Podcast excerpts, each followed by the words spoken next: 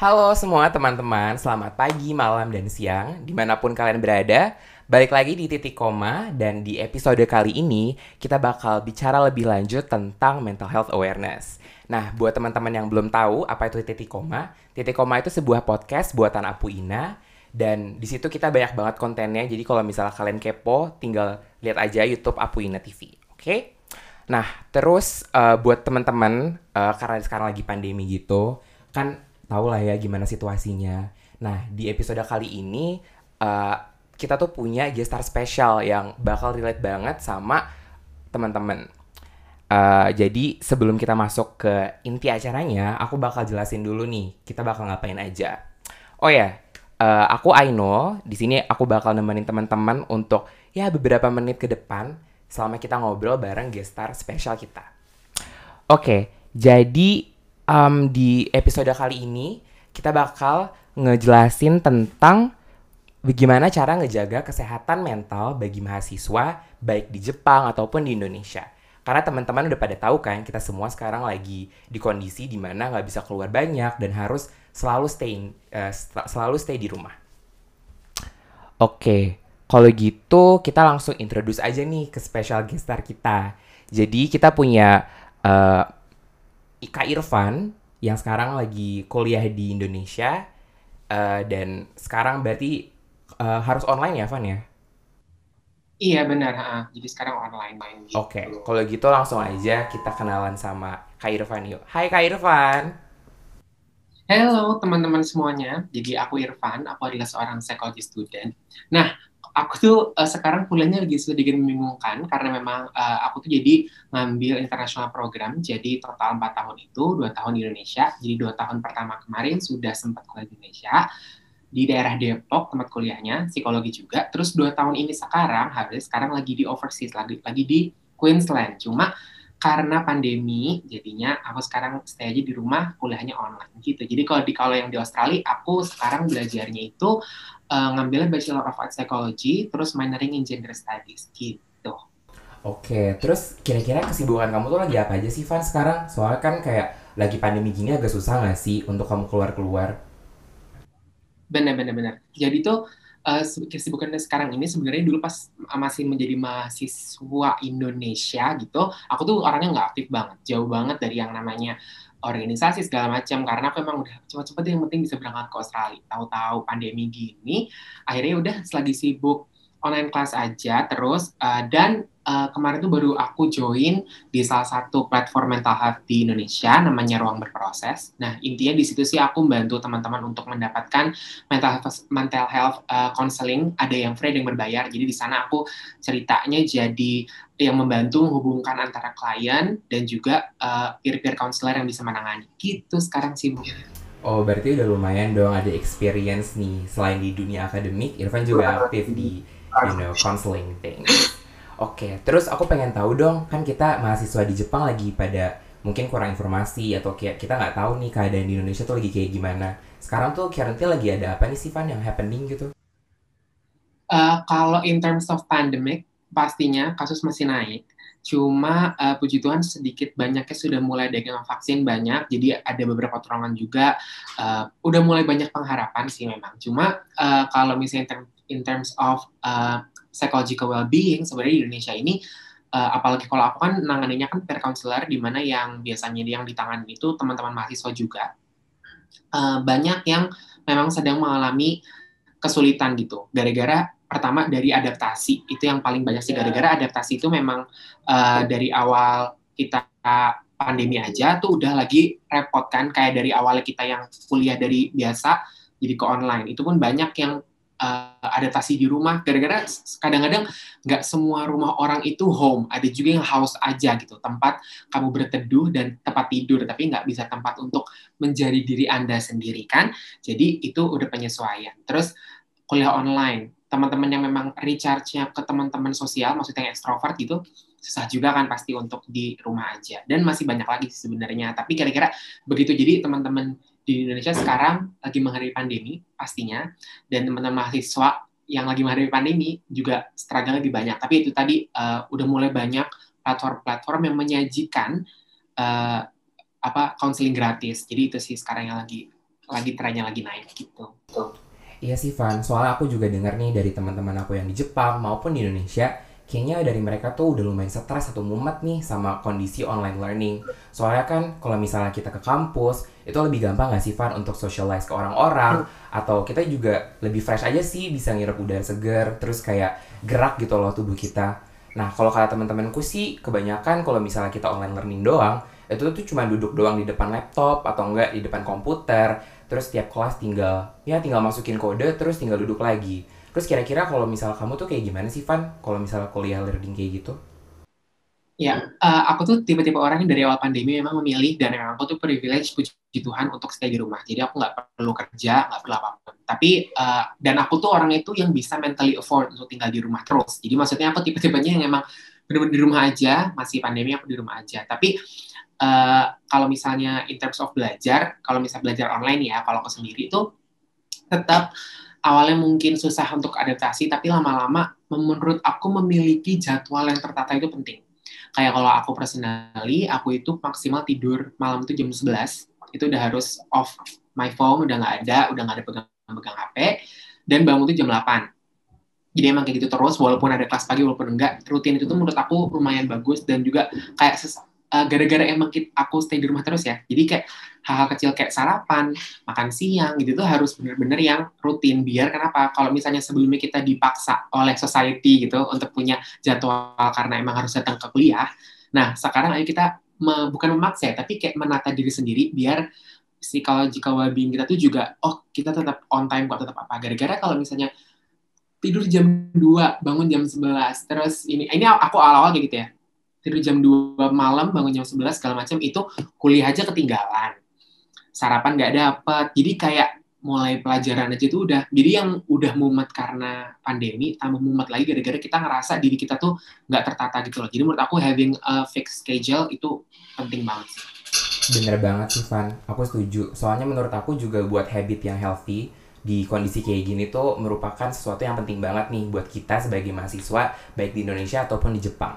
Nah, ngomongin soal belajar nih, Van, aku pengen tahu dong kira-kira kalau misalnya belajar di Indonesia itu kayak gimana sih? Soalnya kan kalau menurut aku belajar di Jepang tuh butuh adaptasi yang baru ya, pastinya. Soalnya nah. dari sistem edukasi juga udah beda, terus budaya baru, environment baru, teman-teman juga baru. Kalau misalnya di Indonesia, selama kamu kuliah sebelum online nih, kira-kira kayak gimana sih, Van? Pengen tahu dong aku. Dan buat pendengar juga nih, kayak penting banget buat kalian dengerin experience dari Irfan. Iya, Nah, jadi gini nih, aku tuh kuliah di Indonesia itu kemarin itu kan total 2 tahun, jadi 4 semester. Tiga semester pertama itu aku offline, satu semester akhir aku online. Jadi aku bener-bener ngerasain offline Indonesia, online Indonesia, online Australia, dan I hope nanti akan merasakan offline Australia. Jadi kayak biar langsung gitu. Jadi aku ngerasakan empat tipe.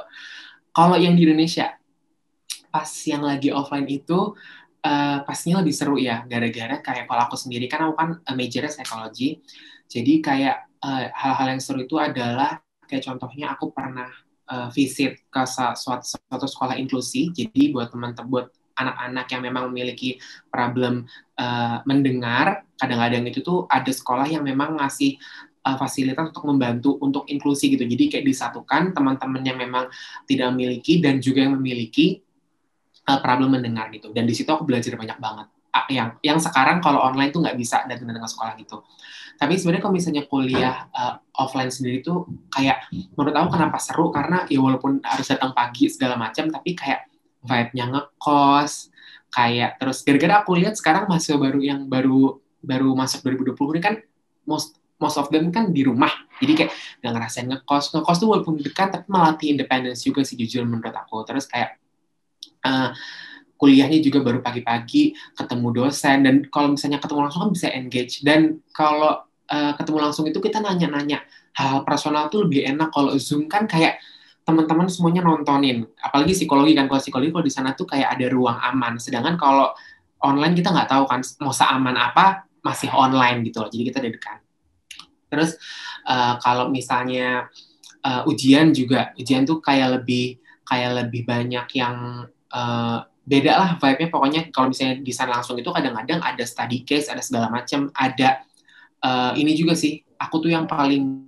adaptasi banget adalah harusnya kita dapat pengalaman untuk bertemu dengan klien langsung. Tapi kalau misalnya ini kan nggak bisa ya, jadi semuanya online. Itu sih yang paling kangenin. Dan kalau online beda banget emang. Aku aku yakin pasti teman-teman yang sekarang lagi di Jepang pasti pun juga kaget kalau misalnya apa study culture Indonesia sama study culture luar. Kalau menurut aku study culture Indonesia itu lebih ke arah uh, as long as applicable ke pekerjaan kamu nggak apa-apa aman gitu. Tapi kalau misalnya di Australia, kalau misalnya di luar sih in general aku nggak tahu kalau di Jepang cuma kayak lebih rumit. Tapi once ngerti jadinya applicable lebih ke arah research sih kalau aku ya.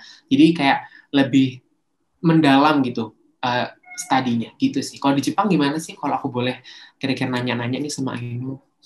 Oke, kira-kira gimana nih Apui nanti pikir? Yeah. Kalau di Jepang gimana sih study culture-nya? kalau APU hmm. karena kita banyak negara kayak orang dari beragam negara kita sering banget dipaksa um, kerja bareng strangers yang dari hmm. negara lain dan atau pas kita first year langsung dimasukin di grup bareng orang Jepang jadi kita terpaksa langsung komunikasi pakai bahasa baru tapi hmm. menurut aku itu lumayan oh iya. karena di sana language-nya Jepang berarti bukan Inggris ya? Ber uh, kita Inggris sebenarnya Van. Cuman karena kampus kita tuh oh, gitu. international University jadi emang untuk bahasa pengantarnya itu pakai bahasa Inggris. Tapi diwajibkan untuk semua international student belajar bahasa Jepang di tahun pertama. Gitu. Jadi emang kalau misalnya okay, okay, dibilang beda sama Indonesia sama atau enggak sebenarnya ya cukup berbeda sih Van. Soalnya bener-bener dari tahun pertama kita udah harus diajarin untuk kerja bareng orang yang bener-bener bahasanya aja kita nggak tahu. Terus kayak gimana ya culture dia grup apa group worknya tuh gimana gitu sih. Setahu aku namanya tuh uh, multicultural workshop or something like that gitu. Nah terus kalau kita udah ngomongin masalah uh, belajar nih, kalau misalnya sekarang ini kan lagi tren banget nih ya sama namanya mental health awareness nih.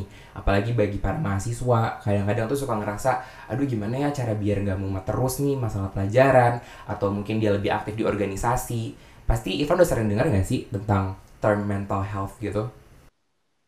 Benar-benar. Uh, karena aku tuh sebenarnya pas awal-awal pas masih uh, belum pandemi ya, itu tuh sebenarnya itu aku aku memang belajarnya memang mental health gara-gara psikologi. Cuma kalau di masyarakat awam orang-orang bikin konten jujur naik trennya tapi nggak senaik itu pas pandemi deng langsung gara-gara semua orang kasarnya dipaksa untuk stay di rumah dan with their own thoughts, which is menyeramkan untuk beberapa orang yang memang tidak in touch dengan dirinya. Aku tidak membilang itu buruk, enggak. Beberapa orang memang uh, sometimes kita tuh apalagi di Indonesia ya kita tuh harus build this wall antara kita dan perasaan kita untuk aman di dunia. Gara-gara contoh misalnya uh, kayak uh, banyak deh yang kita dipush untuk jangan terlalu uh, aware, malah kadang-kadang jangan terlalu aware sama mental health lo. Gara-gara kalau misalnya terlalu aware uh, nanti apa baperan apa sering kan dengar gitu-gitu di Indonesia kayak kalau misalnya dibicarain nggak bisa baperan, baperan gitu kan. Jadi kita banyak yang dituntut untuk nggak jangan jangan jangan in touch. Tahu-tahu pandemi kuarantin harus di rumah semuanya kepikiran. Hal-hal yang nggak bisa kepikiran yang biasanya di yang biasanya di suppress muncul lagi makanya menurut aku kenapa itu mental health itu sekarang lagi bener-bener dinaik-naikin banget biar teman-teman yang lagi berhadapan dengan that overwhelming feeling of oh my god gue punya perasaan loh itu tuh bisa dibantu gitu Betul. Dan menurut aku makanya kenapa kenapa uh, hal ini tuh penting banget sekarang gara-gara itu sih maksudnya uh, kagetnya kita dengan uh, perasaan kita sendiri gitu yang selama ini disepres gitu sih. Iya, aku setuju banget sih Van. Soalnya menurut aku juga kadang-kadang tuh kita juga nggak aware kan sama diri kita sendiri. Sebenarnya tuh uh, kita tuh sehat nggak sih secara emosional, secara mental dan secara fisik Nah, terkadang tuh orang-orang menurut aku sih kalau di Indonesia ya uh, terlalu gak nganggap enteng aja sih masalah itu. Padahal menurut aku kalau misalnya dibiarin terlalu lama bisa jadi masalah yang serius. Bener nggak sih, Van? benar. Kayak maksudnya uh, sekarang itu misalnya contohnya ya kalau misalnya kita uh, kan biasanya paling sering anak-anak mahasiswa uh, rasakan itu generally adalah anxiety dan depression, ya nggak sih? Nah, itu aja kadang-kadang kan uh, suka bingung bedainnya gimana. Jadi sebenarnya gini, kalau misalnya aku boleh jelasin sedikit nih ke teman-teman. Jadi kalau anxiety itu adalah uh, bayangin gini, misalnya kita adalah seorang zebra, tahu-tahu ada bunyi macan. uh, terus tahu-tahu kita kayak this flight or flight response tuh bangun dari badan kayak oh my god ada singa gue harus lari nah itu tuh namanya anxiety. Anxiety itu adalah yang membantu kita untuk kita terancam nih. Ayo kita harus melakukan satu pilih flight flight or flight. Pilih melawan atau menghindar segala macam gitu. Kalau sedangkan kalau depresi itu ngarahnya lebih ke sadness. Jadi uh, lebih ke down lebih ke you know kayak uh, semuanya jadi menyedihkan dan gitu gitu segala macam. Dan sebenarnya these things itu nggak bisa digeneralisasikan. Biasanya kalau teman-teman di Indonesia sih biasanya gara-gara emang beberapa ada yang belum pernah uh, belajar mental health dan segala macam, which is fine. Tapi kayak mungkin makan pengalaman ke sini kita harus naikkan awareness itu. Kadang-kadang tuh uh, apa pun disebutnya stres itu satu dan yang kedua pasti tidak dihadapi ketakutannya. Dan biasanya semua orang dijelasasi, ah gue aja kayak gini nggak apa-apa masa lo nggak bisa? Kalau nggak apalagi kalau orang tua. Kakak kamu juga dulu kuliah sama nggak usah ala-ala stres. Padahal kalau yang aku pelajarin dari kelas neurologi uh, neuropsikologi ya setiap orang itu memiliki kayak aku nggak usah nyebut nama IPA-nya cuma maksudnya kalau misal uh, kita tuh punya this chemical in our brain yang berbeda-beda. Jadi kalau di aku bisa bi ada this chemical yang ngomong, you don't have to think about that, it's okay. Di Ainu belum tentu, ngerti nggak? Ini aku contoh ya, di Ainu belum tentu ada si chemical itu, atau mungkin kadarnya lebih sedikit atau lebih banyak. Jadi kayak kita nggak bisa, sedangkan kalau di Indonesia ngiranya semua orang itu sama, seperti Lego yang kayak kamu stresnya segini, dia stres segini, harusnya kuat gitu loh, ngerti nggak sih? Jadi kayak itunya sih yang harus kita naikkan bahwa nggak semua orang itu sama gitu loh. Gara-gara chemical brain aja terlahir beda semua gitu. Tapi that's a very nice insight sih, Van. Soalnya aku juga kadang-kadang masih bingung nih ketuker-tuker mana anxiety, mana depression. Terus kan kadang-kadang suka bah bah bahaya juga ya bagi teman-teman yang takutnya hmm. suka self-diagnose terus kayak ya aku anxiety or you know I've been suffering from depression. Padahal kan itu semacam term yang lumayan common ya di psikologi dan menurut aku juga uh, it's very good untuk mahasiswa lebih aware tapi juga buat pada pendengar nih jangan salah ya untuk uh, tidak nge-self diagnose diri kalian sendiri. And if you guys need help, please come to a professional. Oke, okay. terus kira-kira kita mau ngebahas juga nih Van, kira-kira problems biasanya mahasiswa di Indonesia tuh apa sih? Kalau misalnya aku aku mulai dulu ya nih, kalau di Jepang, menurut aku bagi murid uh, universitas di Jepang, terutama di APU di mana aku sekarang lagi belajar, itu tuh sering banget sama yang namanya group work dan biasanya kalau misalnya kita lagi group work itu, kadang-kadang tuh ada satu dua orang yang nggak bisa dikontak atau jadinya tuh uh, gak bukan tim lah jadinya tuh kerja satu tim yang harusnya empat atau lima orang dikerjain sama satu orang. Kira-kira kalau misalnya di Indonesia kayak gitu juga nggak sih, Van? Kalau tentang tugas ya nih, ini menarik banget menurut aku. Universitas aku di Indonesia dan juga di Australia mereka sangat gara-gara psikologi juga kali ya jadinya kayak kadang uh, dari awal dosen atau lecturer udah ngomong kalau memang kalian cannot mentally afford to do this task, please come to me dan nanti akan dibantu. Jadi kayak mereka benar-benar yang kayak uh, apa namanya menawarkan kalian kuat nggak ngerjain tugas ini gitu. Tapi uh, itu tidak menghalangi adanya free rider di grup pastinya. Yang kayak tadi Anul bilang ya pasti ada yang kadang-kadang tuh kayak aduh kok ma, kok ini dia butuh nilai nggak sih kadang-kadang kita suka yang gedek sendiri apalagi lagi pandemi gini kita nggak mungkin datangin kan. Jadinya bingung. Uh, kalau misalnya itu tuh pastinya ada masalahnya kayak gitu. Cuma uh, kalau misalnya aku sendiri dan itu biasanya aku omongin, tapi lebih ke arahnya bukan kerjain dong ya, tapi kayak lebih ke arah kamu ada masalah apa?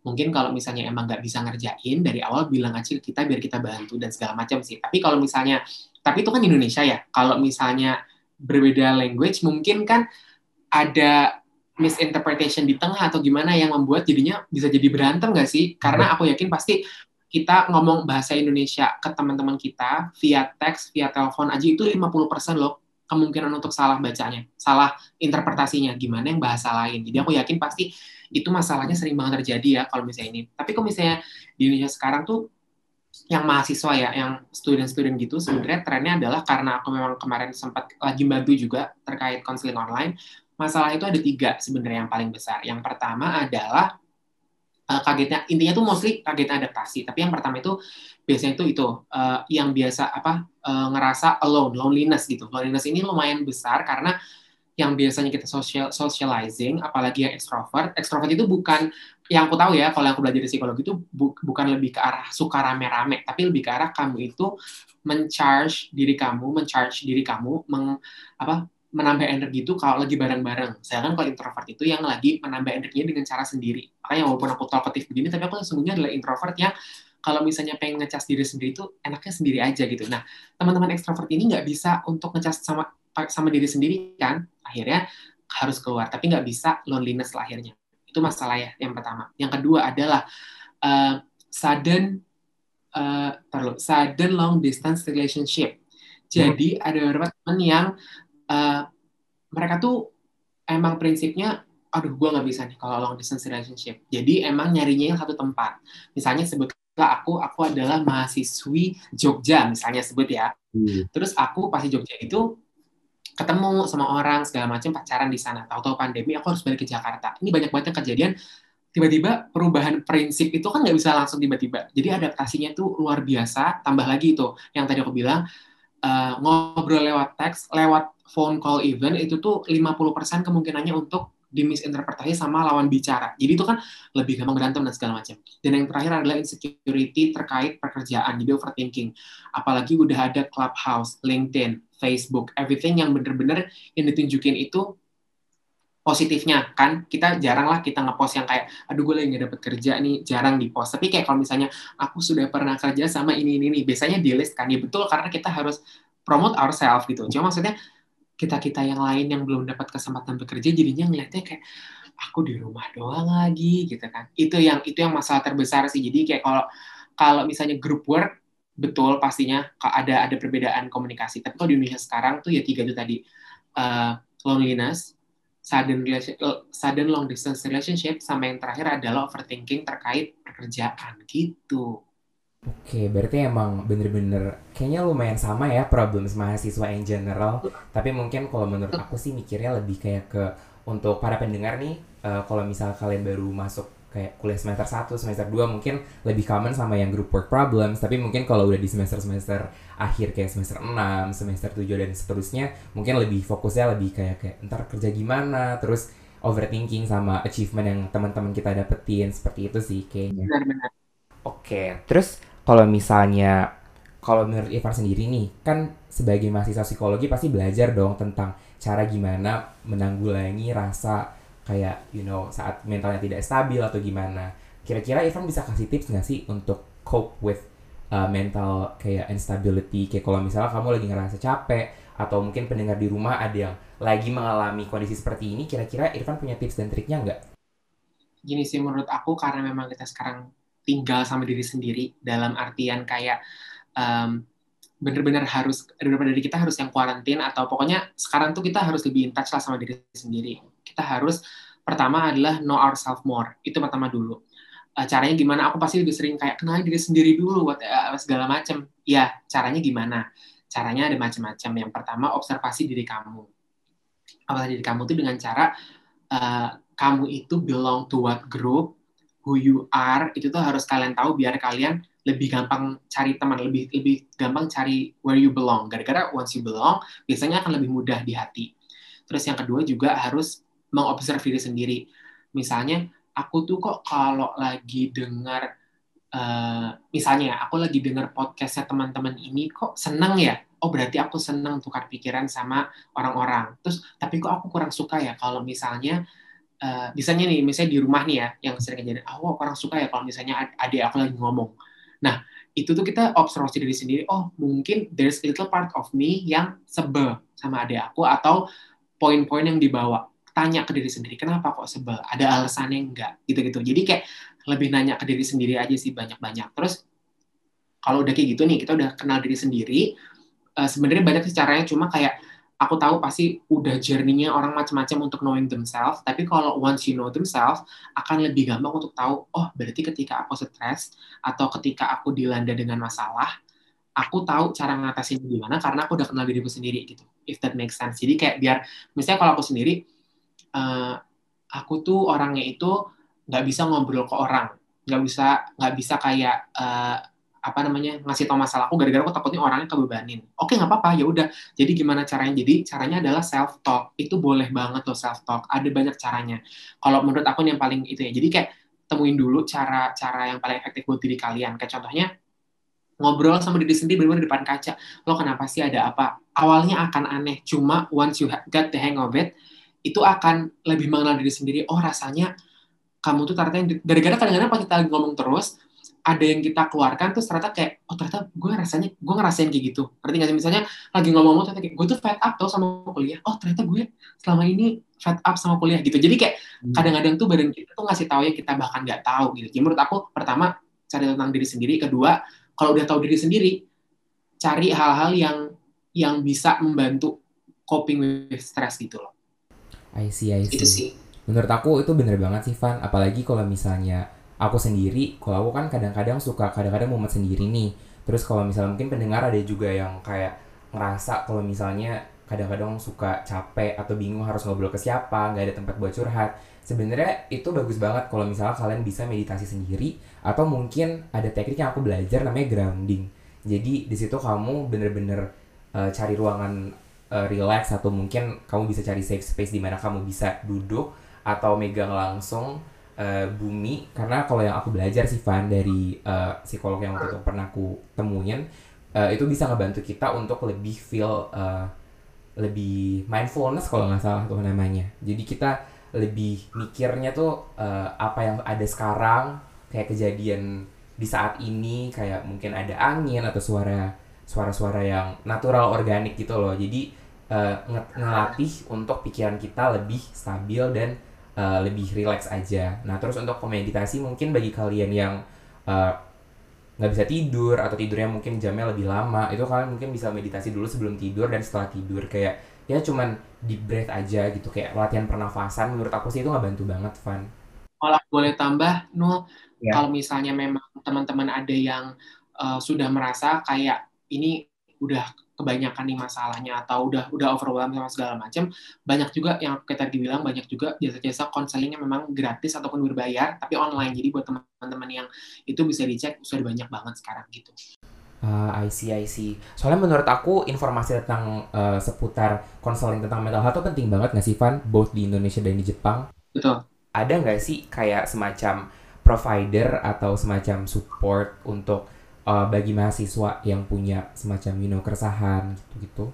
Jadi kalau misalnya bantuan bisa di reach dari mana, itu pastinya uh, menurut aku sekarang perlu banget buat mahasiswa. Tapi uh, kadang-kadang dua beberapa dari kita tuh ada yang milih kesulitan untuk mengafford si, si apa psychological assistant gara-gara memang mahal di beberapa tempat dan gara-gara emang sekarang lagi banyak nih peminatnya uh, banyak banget yang uh, ada perubahan harga dan segala macam tambah lagi juga sedikit yang bisa ngasih yang sedikit uh, beberapa psikolog yang nyaman untuk ngasih asisten lewat Zoom gitu kan. Hmm. Cuma kalau teman-teman butuh uh, apa namanya psychological assistance itu ada bisa uh, yang sekarang aku lagi tempat aku untuk uh, bantu tuh namanya ruang berproses itu instagramnya at ruang berproses.id nah di situ itu teman-teman bisa pilih dua. Kalau misalnya teman-teman mahasiswa aku tahu yang kantongnya sepertiku kalian bisa apply dulu ke yang gratis. Nah yang gratis ini tuh peer counselor. Jadi tuh ini tuh teman-teman ranging dari S1 psikologi yang masih kuliah sampai yang sudah S2 juga ada ada. Nah, di sini tuh ntar kalian bakal dapat uh, free counseling via Zoom yang menurut aku sih nyaman banget ya gara-gara di situ kan bisa ngobrol dan kan bakal di guide untuk mendapatkan solusi. Jadi kayak uh, menurut aku uh, tempat-tempat counseling ini tuh penting karena pertama kadang-kadang kita suka takut kalau ngobrol sama teman dijudge gitu. Gara-gara kayak banyak masalah yang kita alamin tapi untuk orang lain itu nggak apply jadinya kayak ah gitu doang lebih parah gue itu kan kadang-kadang kita suka kaget sendiri kok kok digituin gitu kan jadi makanya kalau menurut aku itu penting banget. Dan ntar kalau misalnya memang kalian ngerasanya ah yang free enak nih ternyata kita juga sediakan yang professional help tapi memang berbayar. Nah itu kalau itu tuh benar-benar yang sudah uh, memiliki uh, surat praktek lah gitu kasarnya jadi kayak kalian bakal dikasihnya tuh akan lebih intens. Cuma kalau misalnya kalian coba-coba dulu nggak ada salahnya untuk apply ke uh, peer counselornya gitu. Gara-gara menurut aku uh, bakal membantu banget sih apalagi di masa yang lagi sulit ini gitu. I see. Thank you banget nih Van Nah, buat teman-teman nih kalau mungkin pengen langsung cek Instagramnya bisa aja dicek di ruang berproses ya. Terus mungkin bagi yes. kamu di misalnya di Indonesia atau di Jepang, menurut aku bisa bisa dua-duanya ya, Van ya. Soalnya online kan ya sistem. Karena semuanya via Zoom kok. Oke, kalau gitu uh, thank you banget nih kayak udah banyak banget kan di sesi ini kita belajar banyak tentang new terms of psychological um, health issues ya, kalau bisa dibilang. Nah, di sesi selanjutnya kita udah dapet nih banyak banget pertanyaan dari teman-teman baik yang ngerasa pengen punya sesuatu dikeluarin kayak unek-uneknya. Nah, di sini mungkin Kak Irfan bisa bantu jawab kan eh, kira-kira gimana sih cara eh, menanggulangi problems yang kalian punya. Kalau gitu kita langsung masuk aja nih ya ke sesi Q&A. Pertanyaan pertama Oke. Eh, tapi ini eh, bagi teman-teman yang belum tahu ini kita anonymous ya. Jadi semua pertanyaan itu sangat rahasia dan kita akan jawab sebisa kita. Oke? Di pertanyaan pertama nih aku sebutin ya Kak. eh, mahasiswa kan sering banget ya gengsi konsult tentang their mental health ke orang tua mereka. Soalnya sering banget dianggap tabu atau remeh sama ortu mereka. Menurut kamu gimana sih cara efektif buat kita bi- bisa share our mental health issues with our ortu or guardian? Bener banget. Jadi tuh kadang-kadang kita kalau misalnya sama orang tua, kadang-kadang suka suka beda point of view tentang eh, orang eh, tentang mental health. Nah, sebenarnya kalau aku generalisasikan ini pun juga kayak menurut aku understatement juga untuk cuma bilang ada tiga tipe orang tua. Tapi biasanya kayak menurut aku tuh kayak yang pertama yang reachable. Kalau memang reachable dan kalian suka komunikasi, tipe-tipenya suka komunikasi sama orang tua kalian, diomongin langsung, kayaknya aku butuh psychological assistance. Kalau perlu kalian udah cari psikolognya, aku kayaknya pengen sama yang ini deh, langsung kasih. Gara-gara menurut aku teman mahasiswa sekarang kan eh, sudah besar ya teman-teman, jadi kayak daripada mungkin kalau orang tua kalau misalnya bilang, mau aku pengen ke psikolog gitu, kadang-kadang kayak dikiranya bercanda, ngerti nggak sih? Kadang-kadang kita kan, eh, apalagi kalau yang memang komunikatif, dikiranya kayak "Ya udah tuh hal yang lewat aja. Tapi kalau misalnya kita udah siap-siap, aku punya psikolog ini, pasti orang tua juga yang kayak, ya udah, ayo aku temenin, aku bantuin gitu. Nah yang kedua ini yang di tengah-tengah yang kayak sebenarnya dibilang pengen eh, komunikatif juga enggak, tapi dibilang cuek banget juga enggak. Nah kalau kayak gini, eh, kalian lebih persiapan lagi, cuma eh, lebih intens mungkin ya, kayak misalnya lebih ke arah eh, kalau misalnya kan biasanya kalau misalnya mahasiswa paling butuhnya asisten uang ya. Jadi kayak misalnya eh, misalnya mah atau pak, aku butuh ke psikolog, di sini harganya ongkosnya segini, eh, harga jasanya segini, boleh atau enggak? Dah selesai di situ. Kalau misalnya emang nggak bisa dikomunikasikan, gara-gara eh, dan yang terakhir juga kalau misalnya kalian orang tuanya bener-bener samsak yang nggak bisa menerima tipe-tipe orang tua yang nggak percaya kesehatan mental, karena sampai sekarang pun ada loh gitu loh. Jadi kayak kalau kayak gitu kalian pun juga harus lebih intens lagi, yaitu yang kayak bener-bener ya udah nabung pakai duit jajan kalian, kalau enggak eh, lewat jasa-jasa konseling yang eh, gratis. Nah, menurut aku kenapa sih kok fenomena ini tuh kencang banget nih, kayak kadang-kadang orang tua sama anak itu beda terkait mental health. Itu tuh sebenarnya kita sebagai anak juga nggak bisa expect juga sih orang tua untuk mengerti, karena eh, mereka itu eh, tumbuhnya itu di tahun sekian sampai sekian, sedangkan kita tumbuhnya tahun sekian sampai sekian gitu loh. Jadi kayak eh, kalau aku sendiri sih aku nggak bisa mempressure setiap orang tua untuk kayak kamu harus ngerti dong anak kamu gini gini gini.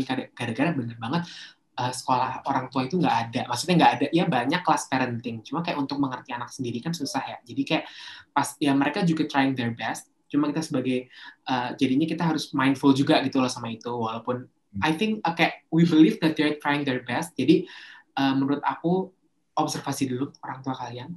Di antara tiga tipe itu kira-kira masuk ke mana? Ke yang komunikatif kah? Apa yang kayak tengah-tengah? Apa yang bener-bener nggak percaya mental health? Dan dari situ kalian tinggal sesuaikan cara nanyanya gitu. Gitu deh kira-kira. Iya sih, bener banget. Nah, buat teman-teman nih kayak aku juga pengen sharing sih. Kalau misalnya aku sama mamaku kan sempat juga masuk kayak ke psikologi keluarga gitu. Jadi sessionnya tuh lebih bareng-bareng. Dan biasanya tuh kalau misalnya aku sama mamaku tuh lebih kayak eh, bareng psikologi nih kayak apa eh, bareng psikolog. Biasanya kita cuma sharing-sharing aja. Jadi sama-sama understanding each other juga. Karena nggak cuma aku, tapi orang tua kita juga. Mereka tuh baru pertama kali gitu loh jadi orang tua. Nggak cuma kita doang. Jadi harus understand each other aja sih gitu. Eh, Oke, berarti kita langsung aja nih Van ada pertanyaan selanjutnya nih. Eh, aku akhir-akhir ini sering banget self blaming kalau plan organisasi nggak berjalan sesuai rencana karena posisi aku sebagai leader. Bagaimana ya biar ngurangin self blaming atau overthinking pra parah tendensi ya kak? ya menurut aku sih kalau misalnya kalau misalnya terkait overthinking sama kayak banyak banget orang-orang yang apa namanya consider themselves perfectionist gara-gara suka deg-degan kalau hal kayak gini. Menurut aku tuh wajar untuk deg-degan, it's okay gara-gara we all we all striving to success gitu loh. Kita benar-benar berusaha untuk mencapai kesempurnaan, tapi itu kan pasti akan leading to overthinking. Menurut aku, kalau aku personally, yang paling enak untuk di-apply kayak dalam hidup adalah, uh, ini namanya adalah teori stoicism atau apa, tapi aku nyebutnya biasanya stoicism aja sih. Jadi stoicism ini tuh uh, kita harus tahu dan aware hal-hal yang bisa kita kontrol sama yang tidak. Misalnya kalau tadi terkait organisasi, aku pengen bikin event nih, pengen bikin event ini, uh, apa yang bisa aku kontrol? Aku bisa kontrol untuk mengkontak uh, sound system paling bagus. Aku bisa mengkontak uh, bintang tamu yang paling keren dan segala macam. Itu di list.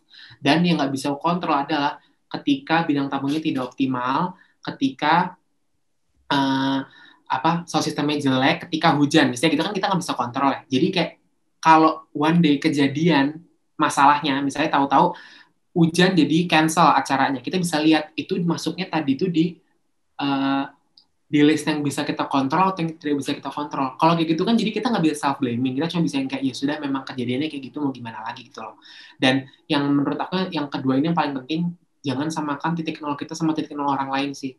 Biasanya kita kalau uh, insecure atau overthinking itu gara-gara kok dia bisa ya sukses organisasi, kok gue nggak bisa ya. Jadinya jangan samakan titik nolnya gara-gara mental stability kita yang di groundnya kan beda. Jadi itu sih menurut aku yang paling efektif gitu.